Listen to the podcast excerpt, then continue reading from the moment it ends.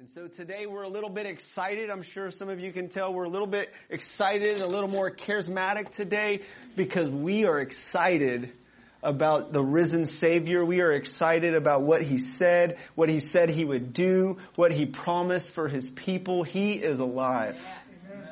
He is alive. Amen. And this morning we are going to look at a story in John 11 where God's glory is put on display. I want to ask you starting off this morning, when was the last time somebody that you loved disappointed you and let you down? Some of y'all might have to think way far back. Some of y'all can think of something this past week. When was the last time somebody just totally let you down and you were just very disappointed by them, by their actions? And then when, when was the last time somebody like blew you away with something amazing that they did for you on your behalf? Some of you may have to think way far back. You may have to think about Jesus, right? All the way back to the cross and the resurrection. Well, Jesus in this scene managed to do both for some good friends of his, Martha, Mary, and uh, Lazarus. They, well, Lazarus was dead. Jesus seemed to let these two young ladies down that he was dear friends with. And uh, I believe that today there's probably some folks that have some disappointment with God. You have some disappointment with God with maybe something that hasn't happened in your life yet, something that you desire, something that you've prayed for, something that you've believed God for.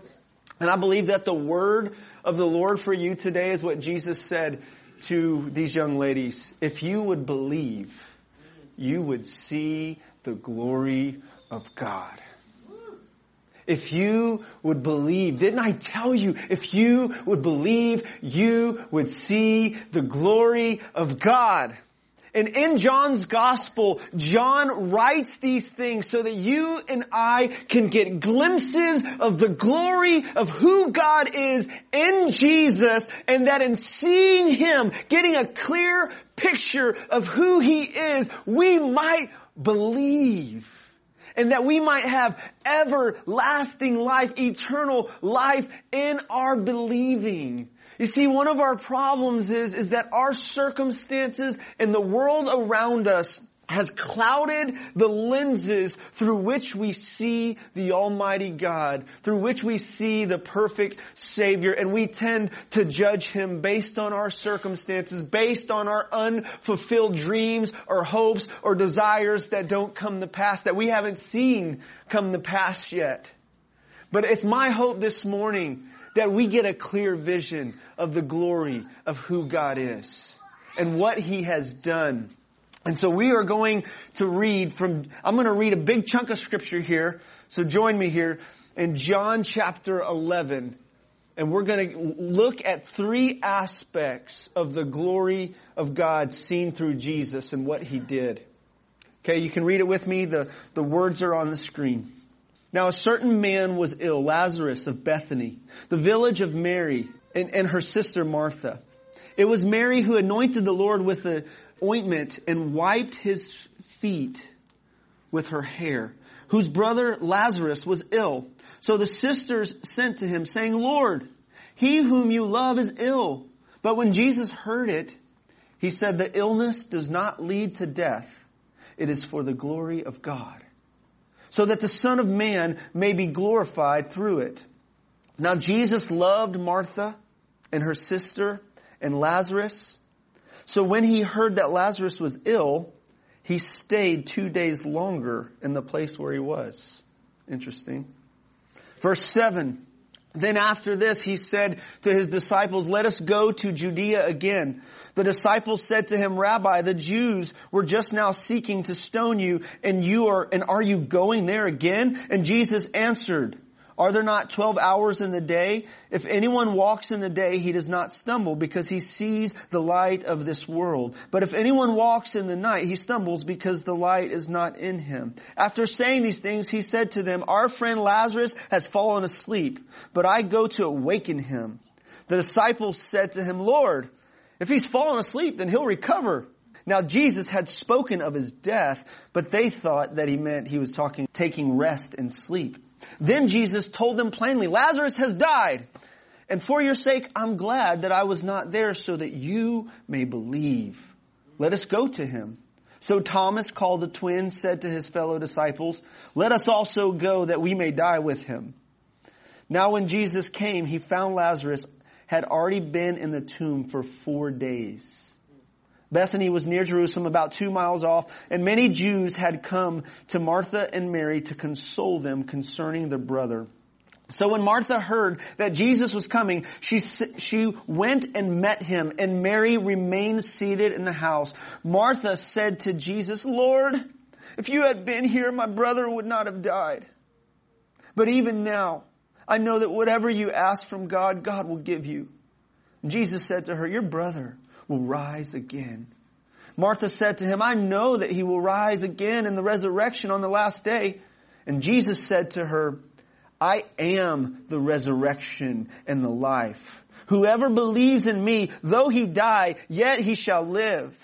And everyone who lives and believes in me shall never die. Do you believe this? She said to him, yes, Lord. I believe that you are the Christ, the Son of God who is coming into the world. When she had said this, she went and called her sister Mary saying in private, the teacher is here and he's calling for you. And when she heard it, she arose quickly and went to him.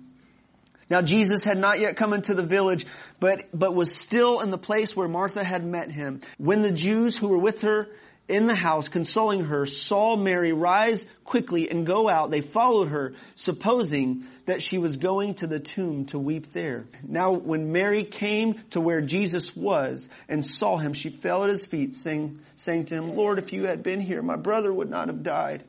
And when she saw her weeping and the Jews who had come with her also weeping, he was deeply moved in his spirit and greatly troubled. And he said, where have you laid him? And they said to him, Lord, come and see. And Jesus wept. So the Jews said, see how he loved him. But some of them said, could not he who opened the eyes of this, of the blind man also have kept this man from dying? Then Jesus, deeply moved again, came to the tomb and it was a cave and a stone lay against it. And Jesus said, take away the stone. Martha, the sister, the son of the dead man, said to him, Lord, by this time there will be an odor, for he has been dead for four days. And Jesus said to her, did I not tell you that if you believed you would see the glory of God? So they took away the stone and Jesus lifted up his eyes and said, Father, I thank you that you have heard me. I knew that you always hear me. But I said this on the account of the people standing around that they may believe that you sent me. And when he had said these things, he cried out with a loud voice, Lazarus, come out! And the man who had died came out, his hands and feet bound with linen strips, and his face wrapped with a cloth. And Jesus said to them, unbind him and let him go. And all God's people said, Amen. Amen. What a powerful story. What a glorious glimpse of our sovereign Savior in the scriptures. Here's our big idea. This is where we're going from this story that I want to highlight.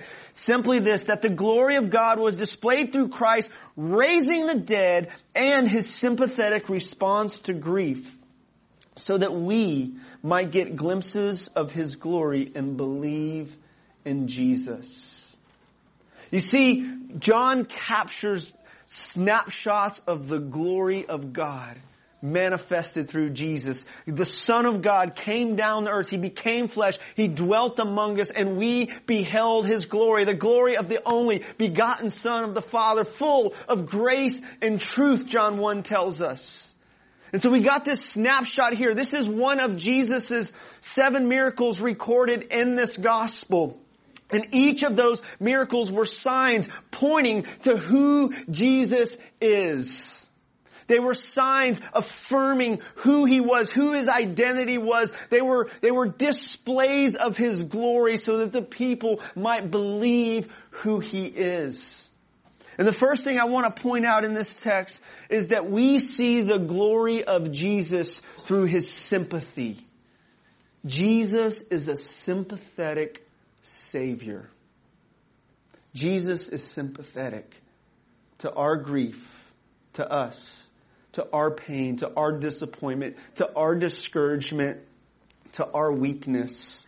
At least three times in this text it mentions that Jesus loved them. He loved Martha, he loved Mary, he loved Lazarus. And when he showed up to the tomb and he saw what was going on, he saw the pain and he saw the grief, he was deeply moved, he was deeply troubled, and he wept. He cried. This may be children's favorite memory verse because it's so short. Jesus wept. It's the shortest verse in the Bible. But one of the things we see about this is we have a God who not only thinks and speaks and acts, but we have a God who feels our pain. We have a God who stepped into the brokenness of this creation in which we live and He allowed Himself to feel the pain and the sufferings of this broken life, of this world that we have messed up through our own rebellion against Almighty God. And Jesus comes down, he gets down at our level, he steps into our brokenness, he stepped into their, uh, their world here.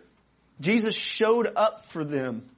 And he knew he was going to raise Lazarus. I mean, think, like, do you question, like, why is he crying? If he knew he's about to, like, rise from the dead, why, why isn't Jesus, like, have this big smile on his face while everybody else is, cry, like, weeping? Why is he just not like, yeah, he's gonna rise from the dead. Yeah, it's alright. Don't, don't cry. He allows himself to feel the, the grief of that moment. And he's probably somewhat angered too. He's probably somewhat angered by Satan and sin and the destruction that the kingdom of darkness has brought to all of humanity and those that he dearly loves. Lazarus, Martha, Mary. They, they felt the, the brokenness of this world and Jesus felt it. He stepped into it and that is glorious that we see this. That we see that, that Jesus is, is one who's full of grace and truth. That God is, is one who's gracious and compassionate, slow to anger, and abounding in steadfast love. And He sympathizes with us. He cares for us. Perhaps there's somebody here going through grief right now. Jesus sympathizes with you. He cares for you. He wants to walk with you through whatever you're going through. He identified with the brokenness of this world and yet never sinned. It says here Jesus was deeply moved in his spirit, greatly troubled, and he wept. And those who saw around the Jews, they said, see how he loved them. They took note. This guy's full of love. He's really compassionate, sympathetic.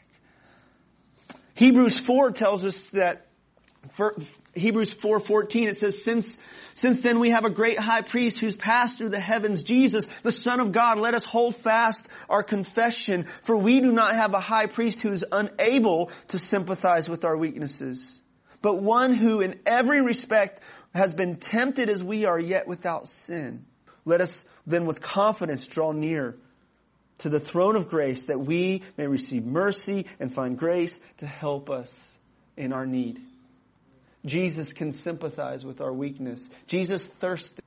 He got hungry. He felt the pain of betrayal.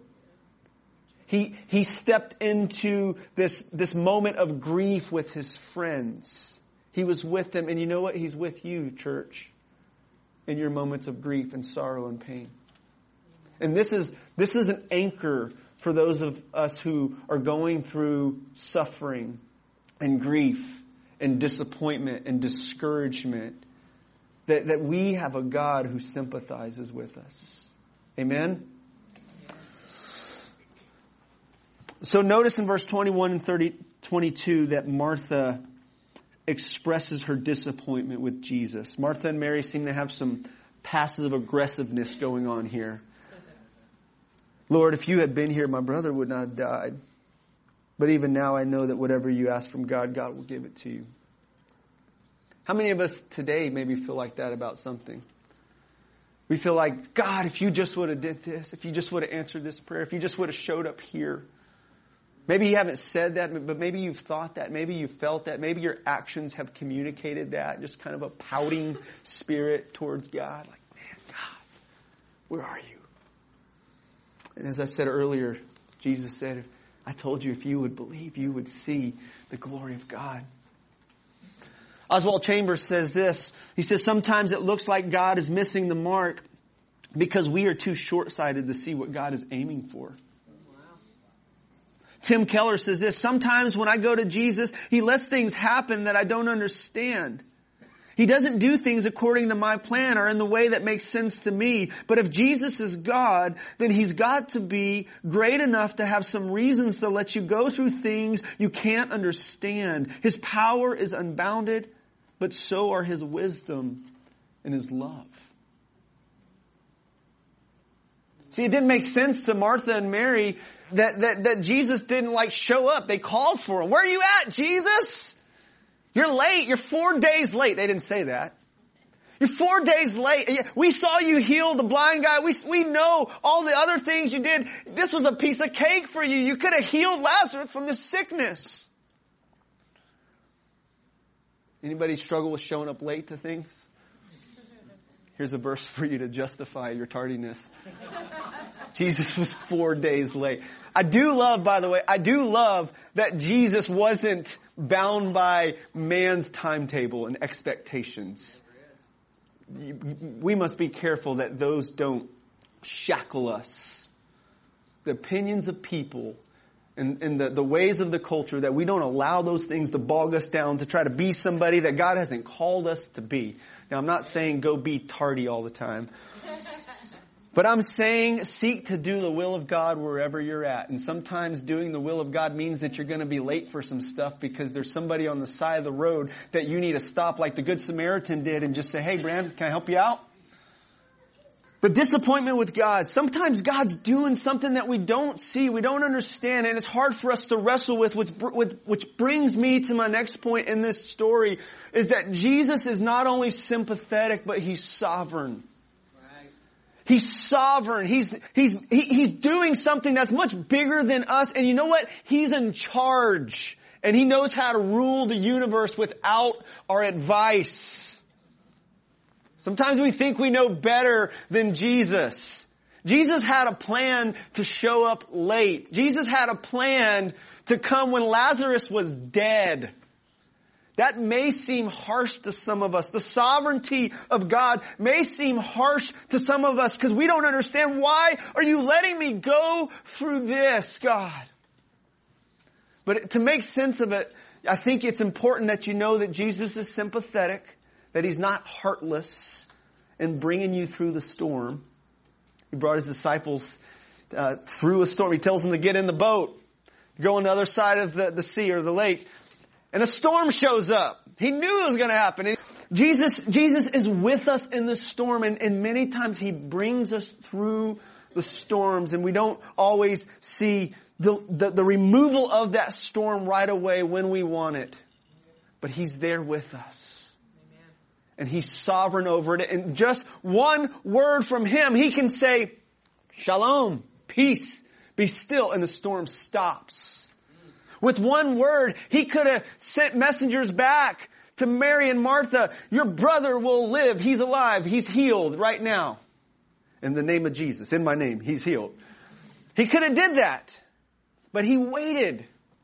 He, he, and he even said he calls the shot before it happens. He says this illness does not lead to death. It is for the glory of God so that the Son of God may be glorified Jesus calls the half court shot. No, not half, half court, full court. He's all the way on the other side of the court and he shoots and he's, and he says, nothing but net.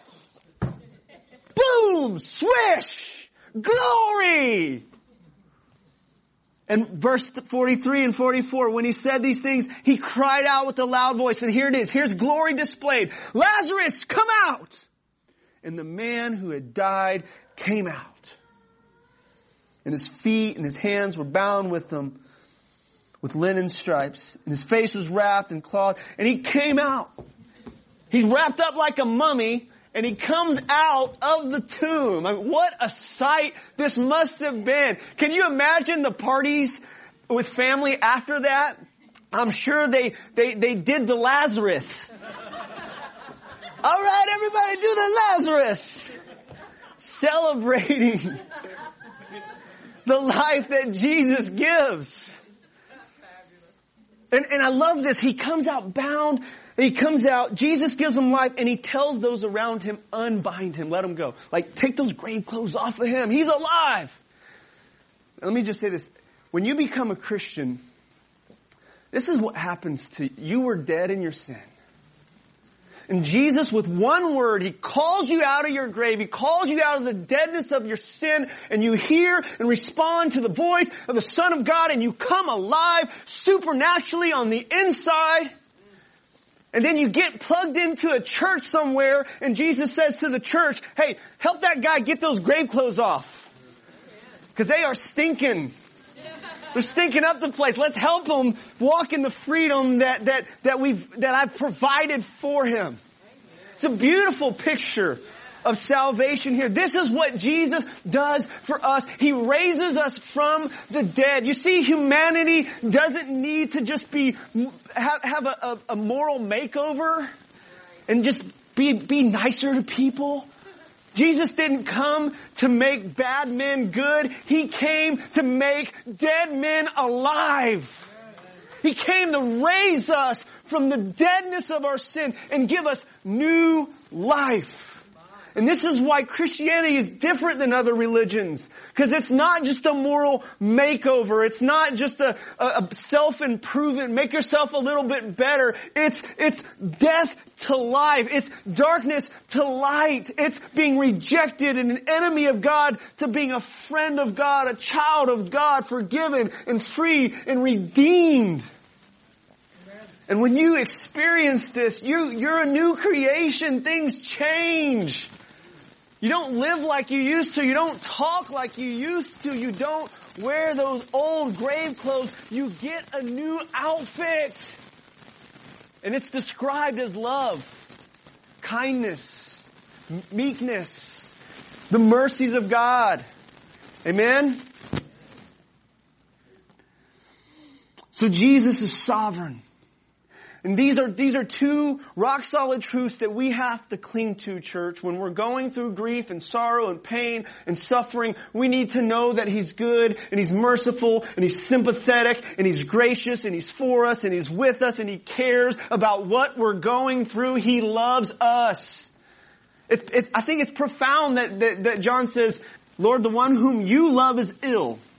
But when Jesus heard it, he said what he said. This illness does not lead to death, but it's for the glory of God. And then verse 5. And Jesus loved them. Loved Martha and Lazarus and his sister. And he stays two more days. He hangs out two more days. Like he doesn't just respond right away. He had a plan. He was up to something. He was doing something. He is sovereign. Amen. And lastly, I want to point out here in verse 24 through 27 is that Jesus is the source of life. Martha said to him, I know that he will rise again in the resurrection on the last day. And Jesus said to her, I am the resurrection and the life. And whoever believes in me, though he die, yet he, yet shall he live. And everyone who lives and believes in me shall never die. Do you believe this? And she said to him, Yes, Lord, I believe that you are the Christ, the Son of God, who's coming into the world. This is powerful. So Martha had been taught well. She had some orthodox theology when it comes to the resurrection. She didn't follow the stream of the Sadducees who didn't believe in the resurrection. She, she, she believed there would be a resurrection. And Jesus points her not just to the theology of the resurrection, while that's good, and we need to have good solid rock theology, but orthodox theology does not substitute us putting our faith in the one who is the resurrection and the life.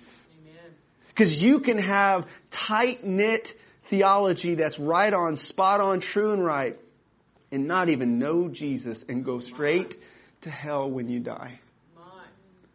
Okay? So it's not about just knowing the right doctrines. It's about knowing Him who is the resurrection and the life. And that's what we're about here at City Church. We're about knowing Jesus, loving people, and impacting your world. We want to know Him who is the resurrection. It's not enough to just know about Him. It's not enough to just know He rose from the dead and, and He promises resurrection life. We have to know Him personally, intimately. John 17, 3, it says, this is eternal life that they may know you, the one true God and Jesus Christ whom you sent. Jesus is the source of life. You can't get everlasting life, abundant life, apart from Jesus. Many folks try to circumvent the cross and circumvent Jesus and go straight to God. Jesus says, I am the way, the truth, and the life, and no man comes to the Father God except through me. In John's gospel, we see Jesus is the bread of life.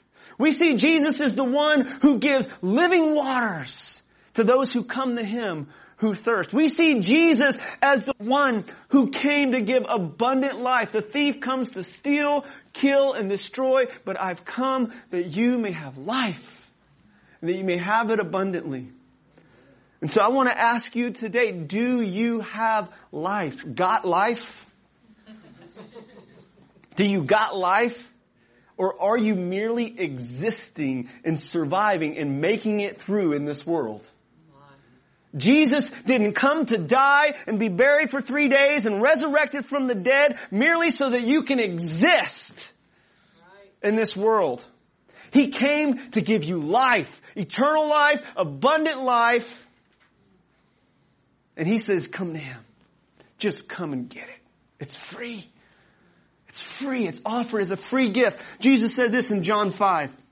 He said, truly, truly, I say to you, whoever hears my word and believes in him who sent me has eternal life. He does not come into judgment, but has passed from death to life. Truly, truly, I say to you, an hour is coming and is now here when the dead will hear the voice of the Son of God, and those who hear will live. And check this out. I don't think Jesus is talking about those in the grave at this, in this verse. A couple verses later he is. But in this verse here, I think he's referring to the spiritually dead.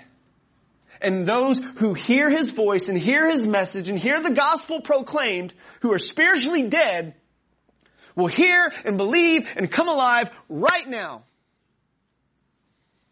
Look, it keeps on going. Verse 26. For as the Father has life in himself, so he has granted the Son to have life in himself and he has given him authority to execute judgment because he is the son of man.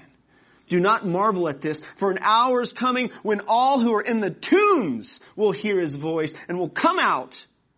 And those who've done good to the resurrection of life and those who've done evil to the resurrection of judgment. There's coming a day when they're, when those who are dead in the tombs are going to hear the voice of the Son of God and they're going to come up out of that tomb. One, one theologian said if, if Jesus didn't give specifics when he called Lazarus out and call him specifically by name, then there would have been a whole cemetery of folks coming up out of the grave when he said, come out! But he was specific, Lazarus come out. Right?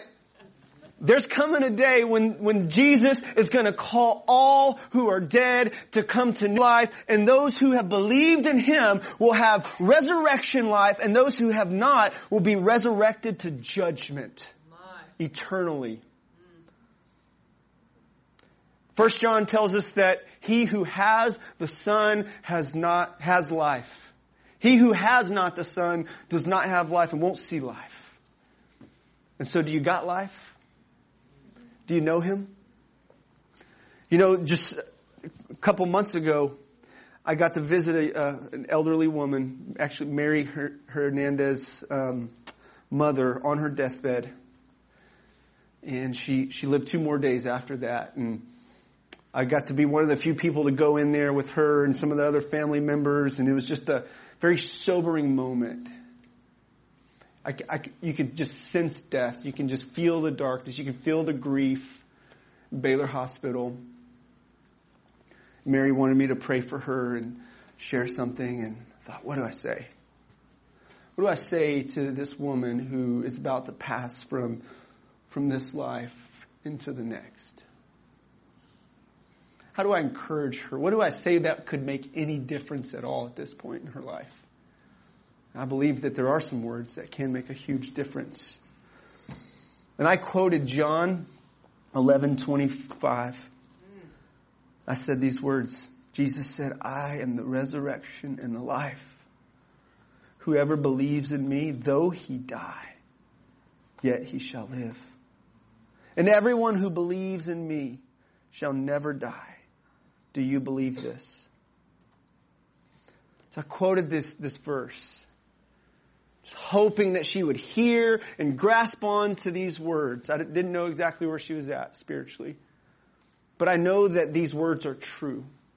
And that if somebody's on their deathbed, like, like the criminals that were on the cross, if somebody's at the last moments of their life and they're about to die, they can turn to Jesus for mercy and grace. I've had people in the streets tell me, I'm gonna do that one day. Right now I'm going to party and live my life how I want, but on my deathbed I'm going to repent. I said, man, you may not get that chance, bro. Like, like, don't, don't presume upon the mercy and the grace of God. You may not have tomorrow, but you have today. And the scripture says today is the day of salvation. Now is the time. And so if you're here today and you don't know Jesus and you know you're not in relationship with Him, he is extending a call for you to come and receive life. He is offering forgiveness. He's offering mercy. He's offering everlasting life, abundant life. He wants to take your disappointment and turn it into dancing. He wants to give you beauty for ashes, the oil of joy for mourning, the garments of praise for the spirit of heaviness. That's what he wants for you. And if you'll come, today is the day. Now's the time. Don't wait. Don't put it off. Turn to Him. Repent. Believe. Know that Jesus cares about you and He sympathizes with you in your grief. And receive Jesus as the source of your life. Don't think you can get it anywhere else. He's the only way to find true life. Believe in Him now for abundant life and for eternal life. He saves. He heals. He forgives. He redeems. He restores. He accepts and forgives the guilty. He's amazing. Now's the time to receive what He's done. So as the worship team comes up and leads us in this song, I want to call us as a church to respond. Respond in rejoicing over Jesus and all that He's done for us. And if you don't know Him, I want to call you to respond by receiving Him. Receiving His gift of salvation. It's a gift that you can reject or you can receive, and you can do it today. You may be like Martha and you may have some doctrine down and you may know orthodox theology that, yeah, there's a resurrection. Yeah, Jesus is the Son of God. But do you know Him? Do you really know Him and have eternal life through knowing Him? Because if you don't, He wants you to know Him. So Father, I just thank you that you are gracious and compassionate. You are slow to anger you are abounding in steadfast love. I thank you that Christ came. He died and was buried. He was resurrected on the third day so that we might have life. And we look and we see this snapshot in John 11 of glory on display. May our hearts, God, arise with faith and hope and confidence because Christ is risen. He's alive. And so may we live like it and speak like it and look like it that Jesus really is alive.